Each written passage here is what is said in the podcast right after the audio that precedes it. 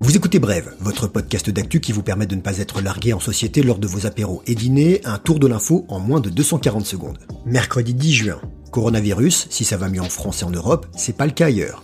George Floyd enterré, le monde lui rend hommage.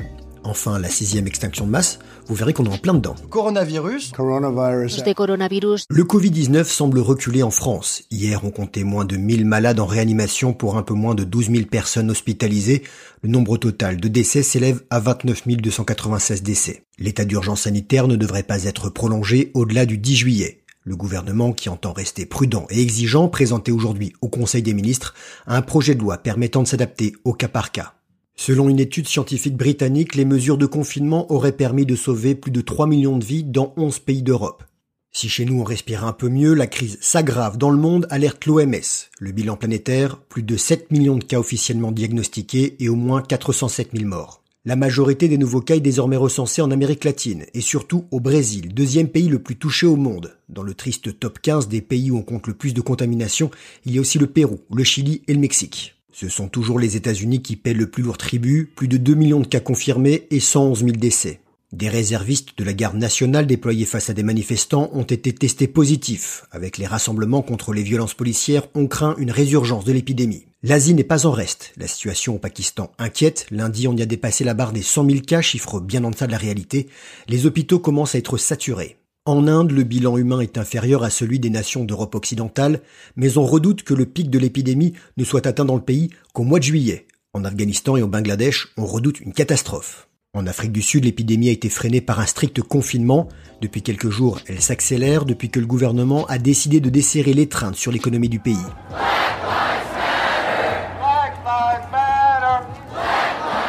George Floyd, enterré hier soir à Houston, au Texas. Cet homme noir tué par un policier blanc lors de son interpellation à Minneapolis il y a 15 jours incarne désormais aux yeux du monde entier les victimes du racisme et des violences policières. La cérémonie, transformée en tribune antiraciste, a duré plus de 3 heures. Elle a été retransmise en direct à la télé. Le révérend Al Sharpton, pilier de la lutte pour les droits civiques, a prononcé l'éloge funèbre. Il accusait Trump de malfaisance, lui reprochant d'encourager les policiers à se croire au-dessus des lois. Donald, habitué à canarder frénétiquement sur Twitter, est resté quasi silencieux hier en fin de journée. Son rival, Joe Biden, a adressé lui un message vidéo à Gianna, 6 ans, fille de George. Le candidat démocrate à la Maison-Blanche a déclaré que l'heure est à la justice raciale. Des hommages et des rassemblements ont été organisés un peu partout dans le monde, notamment à Paris. Sur les réseaux sociaux aussi, le célèbre street artiste Banksy a dévoilé il y a quelques jours sur son compte Instagram une œuvre spécialement créée pour l'occasion. On peut y voir une photo posée sur quelques fleurs et au-dessus le drapeau américain qui brûle à la lumière d'une bougie. Post liké plus de 2 millions de fois, 24 heures seulement après sa publication. Les personnes de couleur ont été abandonnées par le système blanc. C'est un problème de blanc, et si les personnes blanches ne s'en occupent pas, il va falloir que quelqu'un monte à l'étage et défonce la porte, a déclaré Banksy. En Chine, on récupère. Des membres du gouvernement et des organes de communication gouvernementaux utilisent George Floyd et des slogans de protestation comme outils de propagande en faveur du Parti communiste chinois. Dans un tweet, le porte-parole du ministère des Affaires chinois a utilisé les tristement célèbres derniers mots de George Floyd, « I can't breathe », pour répondre à une critique américaine sur la crise hongkongaise. Ce serait bien qu'un peu partout on récite haut et Paul Fort ce poème si tous les gens du monde voulaient bien se donner la main.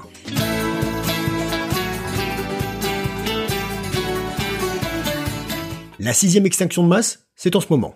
À l'heure où la planète est encore préoccupée par la pandémie coronavirus, une étude publiée par la revue scientifique Proceedings of the National Academy of Sciences ne rassure pas.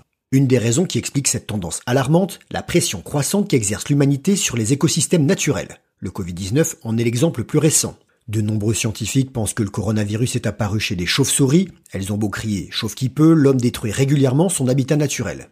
29 000 espèces d'amphibiens, d'oiseaux, de mammifères et de reptiles ont été observées. L'analyse montre que plus de 500 d'entre elles, à savoir 1,7%, sont au bord de l'extinction. Certaines comptent moins de 250 individus. Compliqué pour se reproduire. S'il y a des animaux sur Tinder, il n'y a pas de Tinder pour les animaux. Si vous pensez que c'est pas grave, faut pas oublier que des milliers de populations de ces petites bêtes ont déjà disparu en seulement un siècle, et la survie de notre civilisation est menacée, ça c'est bête. Au-delà du simple constat, les scientifiques appellent à une véritable prise de conscience et surtout de la part de nos dirigeants. Le taux d'extinction des espèces pourrait être 100 fois plus élevé que lors des 5 précédentes extinctions massives, et qui étaient dues, elles, au changement climatique. Cette 6e, c'est notre faute. Voilà, c'était bref, merci de votre fidélité, on se retrouve demain, même podcast, même heure, suivez-nous sur les réseaux sociaux, parlez-en autour de vous, car l'info, ça se partage.